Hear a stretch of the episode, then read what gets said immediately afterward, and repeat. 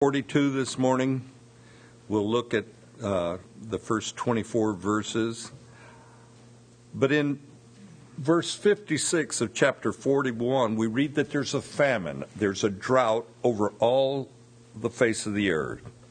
And whenever the, the Bible speaks of areas or different lands or countries, it usually speaks from a Jerusalem outward uh, type geographical thing.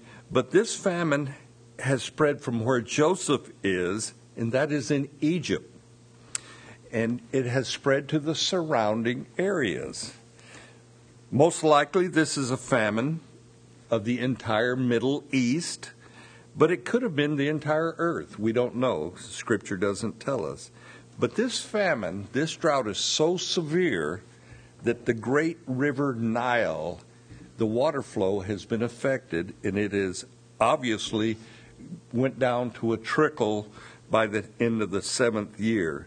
And we find Jacob, who is up in Canaan,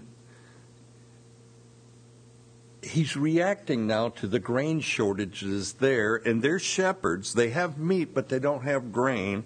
And so let's read the first eight verses of Genesis 42.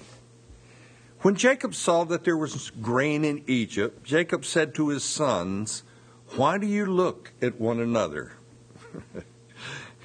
do something, boys. But anyway, and he said, Indeed, I have heard there is grain in Egypt. Go down to that place and buy for us there, that we may live and not die.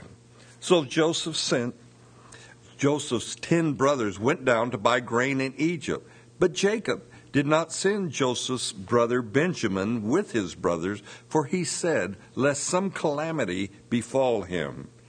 And the sons of Israel went to buy grain among those who journeyed, for the famine was in the land of Canaan. Now Joseph was governor over the land, and it was he who sold to all the people of the land. And Joseph's brothers came and bowed before him with their faces to the earth. Joseph saw his brothers and recognized them, but he acted as a stranger to them and spoke roughly to them.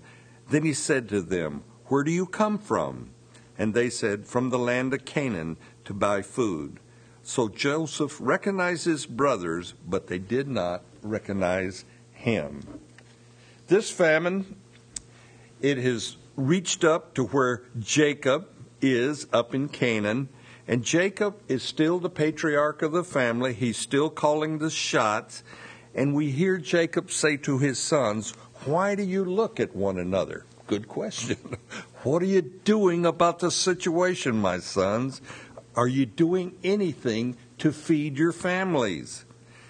Uh, there's grain in Egypt. Go down there and buy us grain that we may live. But Egypt is the last place that these brothers of Joseph, this is the last place that they want to go to. They understand, even though it's probably a slight possibility, that they could run into their brother that they sold into slavery down there in Egypt. It's not likely, but there is this chance, and so they have some, uh, you know, thoughts of not wanting to go down there. However, Father Jacob has sent them on a mission go buy us food, go get us some grain. And they go down, but Joseph is now governor of Egypt and he personally oversees all the selling of grain, and in particular, he oversees the selling of grain to any foreigners. And now we have Joseph's brothers coming down that are not from Egypt. And thus we have the plan of God bringing Joseph's brothers right to him. The brothers look the same as they did probably 13 years ago. They're still shepherds, and they look like shepherds. Uh, Joseph, however, he is Egyptian royalty now, and he has all the characteristics of the Egyptians, and he has the authority, of course, of Pharaoh. So he's wearing Egyptian clothing, and he's also clean shaven, which uh, Joseph's brothers would not have been clean shaven. And Joseph will speak to his brothers through an interpreter. And Joseph's brothers, uh, they don't recognize that this is uh, Joseph, whom they sold into slavery. But Joseph, he will interrogate uh, his brothers, and he wants to know have they changed? Is there sorrow? Is there remorse in their hearts for what they did to him? Joseph will test his brothers by speaking, as the scripture says, roughly to them. And the brothers, they don't know that it's Joseph, but Joseph understands their Hebrew conversation. That sort of gives you an advantage when you can hear what others think you don't understand. Joseph, he is faithful to Egypt, though. He's faithful to the government of Egypt there. He's faithful to Pharaoh, and he sells the grain to the local Egyptians and to foreigners, and there is no food stamp plan there. And this is to their own people now. Eventually, when the Egyptians run out of money, the Egyptians will sell themselves into slavery just to have grain. And it was not uncommon in those, in those times to sell yourself into slavery. But let's look at verses 9 through 24 now. Then Joseph remembered the dreams which he had dreamed about them, speaking of his brothers, and he said to them, You are spies. You have come to see the nakedness of the land. And they said to him, No, my lord, but your servants have come to buy food. We are all one man's sons. We are honest men. Your servants are not spies. But he said to them, No, but you have come to see the nakedness of the land. And they said, Your servants are twelve brothers, the sons of one man in the land of Canaan. And in fact, the youngest is with our father today, and one is no more. But Joseph said to them, It is as I spoke to you, saying, You are spies. In this manner you shall be tested. By the life of Pharaoh, that's something to swear to, by the life of Pharaoh, you shall not leave this place unless your youngest brother comes here. Send one of you and let him bring your brother, and you shall be kept in prison, that your words may be tested, to see whether there is any truth in you. Or else, by the life of Pharaoh, surely you are spies. So he put them all together in prison three days. Then Joseph said to them the third day, Do this and live, for I fear God. If you are honest men, let one of your brothers be confined to your prison house but you go and carry grain for the famine of your houses. And bring your youngest brother to me, so your words will be verified, and you shall not die. And they did so. Then they said to one another, We are truly guilty concerning our brother, for we saw the anguish of his soul when he pleaded with us, and, he, and we would not hear. Therefore, this distress has come upon us. And Reuben answered them, saying, did I not speak to you, saying, Do not sin against the boy? And you would not listen. Therefore, behold, his blood is now required of us. But they did not know that Joseph understood them, for he spoke to them through an interpreter.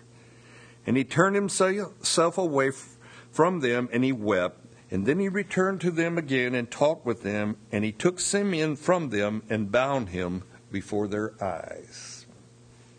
Joseph's brothers, they have found their way down to Egypt, and now they are bowing before the governor, who is none other than their brother Joseph.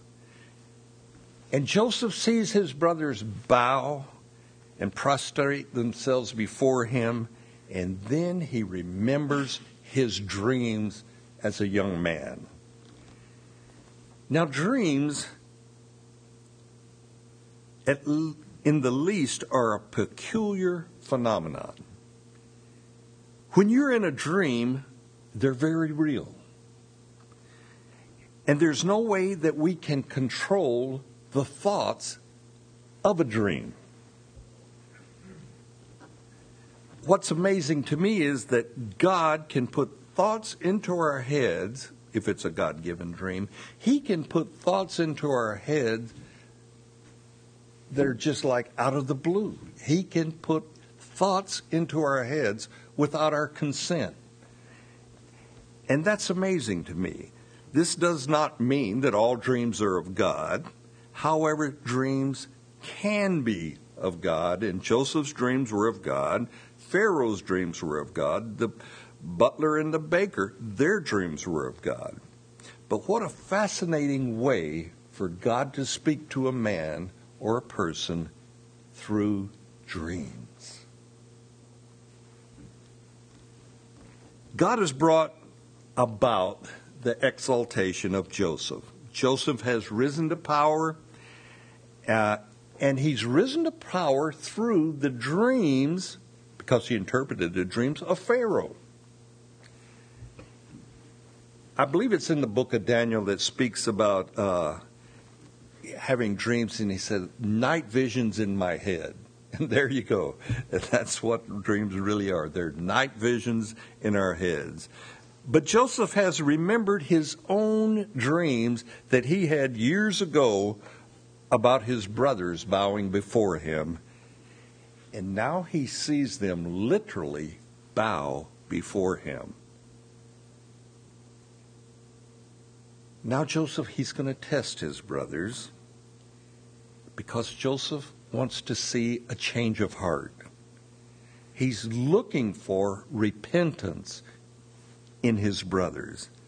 And Joseph's way of testing his brothers is to accuse them of being spies. Now,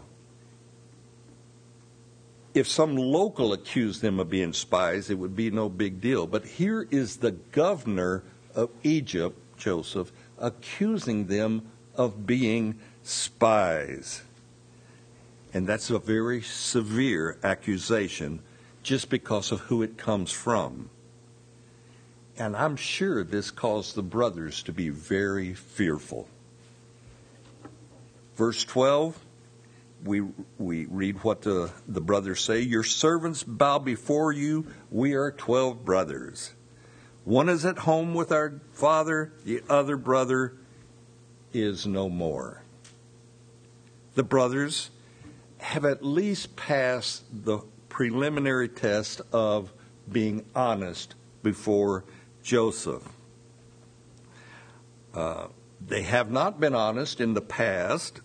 They've lied to their father about Jake uh, to their father Jacob about what happened to Joseph and saying, you know, they dipped his coat in blood and saying, hey, look, some wild beast must have devoured Joseph. But Joseph, he continues and he says, unless your brother comes here before me, you remain in prison. So Joseph puts them all in prison. But he only does this for three days. Joseph has a change of heart and he decides to only keep one brother there in prison, and the other nine are to go back to their father. And Joseph has heard their confession of verse 21, and they have confessed, We are guilty concerning our brother, for we saw the anguish of his soul when he pleaded with us, and we would not listen we would not have pity on him. And he's heard them confess this. And they say, Therefore, because we did this to our brother, this distress has come upon us. We would say, What goes around comes around, something like that. These brothers cannot forget what they did to Joseph and they confess this when they say, We saw the anguish of his soul. Joseph begged for his very life when he was in the pit there with his brothers, but his brothers would not be persuaded to do right and to let him go. Then we have Reuben, the oldest brother, speak up. And he says, I told you so. Don't you love it when somebody gives that to you? I told you, do not sin against the boy, but you would not listen. Therefore, conclusion here. And this conclusion is by the brothers Behold, his blood is required of us. Now, Joseph, he's touched by his brother's confession, but confession does not necessarily mean repentance. It can lead to repentance, but it, confession doesn't necessarily mean you have repented. And his brothers, their confession, it moves Joseph to tears, and he turns away from them and he weeps. Then he gathers himself and he returns and he takes Simeon, the second oldest brother, and he ties him up. He binds him right there. And Joseph has heard, though, the oldest brother, Reuben, at least make a feeble attempt to explain hey, look, I tried to save Joseph, and you guys wouldn't listen to me. But Joseph knows his brothers and he knows that Simeon, the one he is tied up, the one he is bound, is perhaps the most cruel, evil man of his brothers. Simeon is a murderer. Simeon, he and Levi killed the whole town of Shechem. All the males of Shechem were killed because Shechem, the man, raped their sister Dinah. And Joseph knows perfectly well who he is tying up and who he is binding and who he is putting into prison. And Joseph, he will keep Simeon in prison until the brothers bring his other brother, Benjamin, to see him. But let me draw your attention to one uh, thing I think is very critical here, and it's to the confession of the brothers. Joseph has heard Reuben declare before his bro- brothers, Did I not speak to you and did I not tell you not to sin against the boy, but you would not listen? And I believe this is the first time Joseph has heard that Reuben tried to save his life. The brothers, they have come to a conclusion, and that is Behold, Joseph's blood is being required of us. The brothers have lived many years with this guilt, and they understand that they have sinned against their brother Joseph. They have not sinned in ignorance. Now we would think, well, maybe, you know, they didn't know. They did know. And they know right from wrong. These brothers happen to be the great grandsons of Abraham. Big deal. Why do I mention that? I'm glad you asked. Genesis 18:19, we have God speaking to Abraham. Let me read you this verse. For I have known him, speaking of Abraham, in order that he may command his children and his household after him, that they keep the way of the Lord to do righteousness and justice, that the Lord may bring to Abraham what he has spoken to him. Abraham's promises by God to him depended upon him teaching his sons and grandsons the ways of the Lord. Abraham, Isaac, and Jacob, they have been faithful to instruct their sons to keep the ways of the Lord. These brothers, they've sinned, and they have lived with the guilt of their sins towards Joseph for right around 13 years. That's a long time to carry a load of guilt. Abraham, Isaac, and Jacob, they've taught their sons the ways of God, and their confession shows this when they declare, The blood of Joseph is required of us. Let me take you a little further back in Genesis, all the way back to Cain and Abel. We pick up the story in uh, Genesis 4.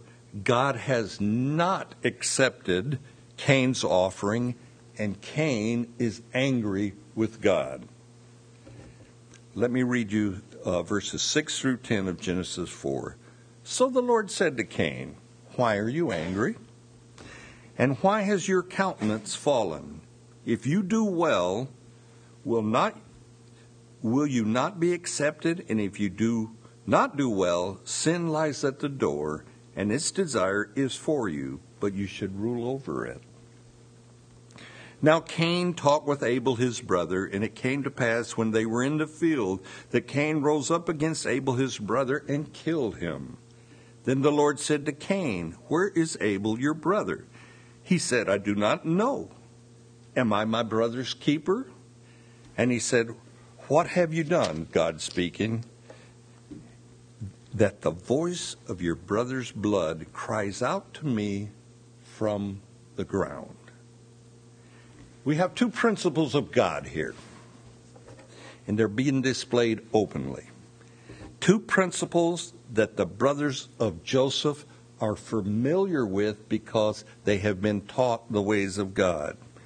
First, we have Cain asking God himself in verse 9, Am I my brother's keeper? The answer is yes. Point blank, yep, you are. so, Joseph, his brothers, are familiar with the story of Cain and Abel.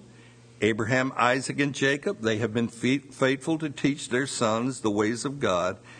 And now we have Joseph's brothers who have disobeyed God concerning Joseph himself. These brothers believe in their heart that Joseph is probably dead.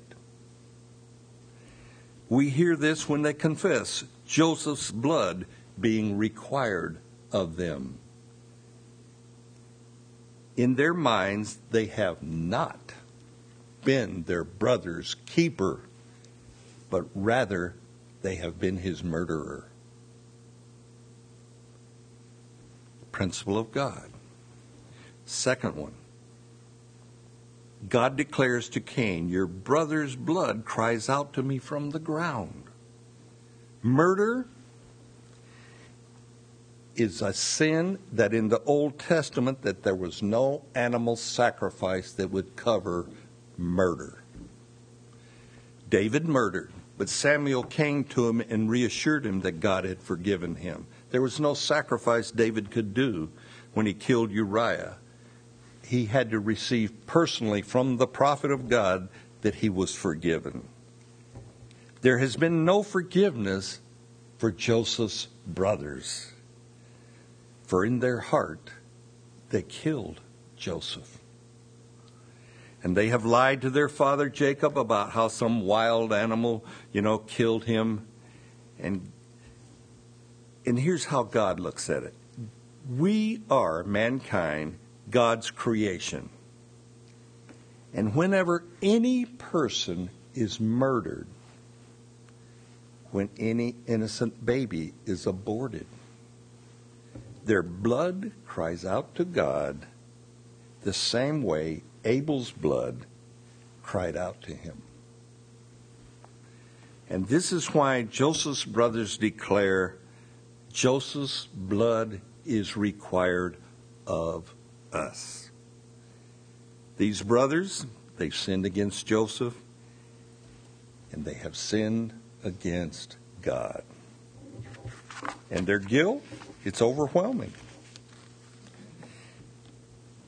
And Joseph, the Lord has allowed him to hear their confession.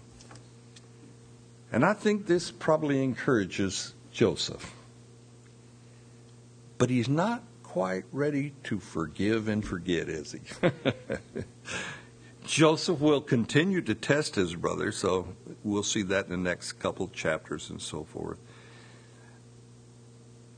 But before we close, guilt can be a very difficult thing to live with.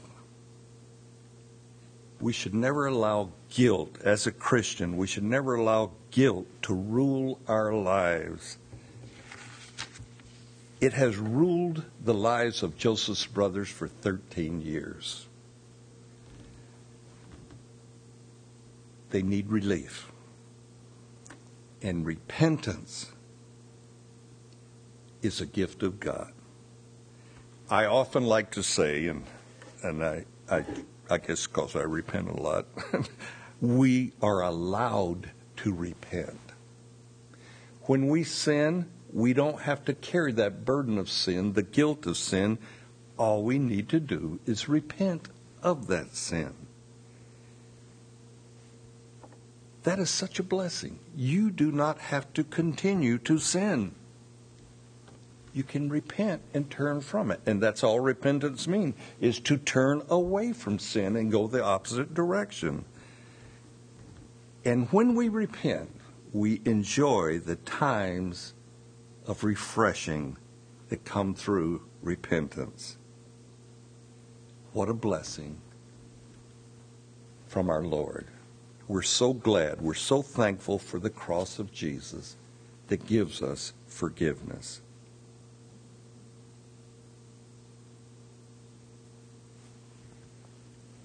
I would urge anyone that needs to repent to repent and simply ask God to forgive you. It's that simple. But if you have anything that you want prayer about this morning, we'll help people back in the prayer area that would love to pray with you concerning any issue. We, we serve a big God. He's more than able to meet our needs and agree with someone in prayer for any need that you may have whether that be repentance and salvation to healing to provision, whatever you need, God is capable of meeting your need. Amen. Amen. Let me get you to stand. We'll close in prayer.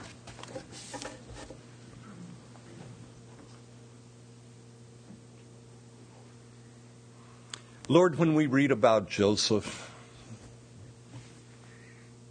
and his brothers and how they were so cruel to him and sold him into slavery. And, and yet you've done a great work in Joseph's heart and life. And he has received your blessings. And Lord, that's what we want from you. We want your blessings. We too, like the brothers of Joseph, have sinned and we need repentance in our life. So show us those areas of our life, Lord, where, where we offend you, and where we come against you, that we may turn from them, where we may repent and enjoy that right relationship with you. Thank you, Lord, that we get to repent. We get to turn away from our sins. And thank you, Lord, for forgiving us. Thank you for removing our sins as far as the east is from the west. Thank you for loving us so much to provide not only salvation, but a, just a peaceful, healthy life in a relationship with you through repentance. So we thank you for it. So be with us, Lord.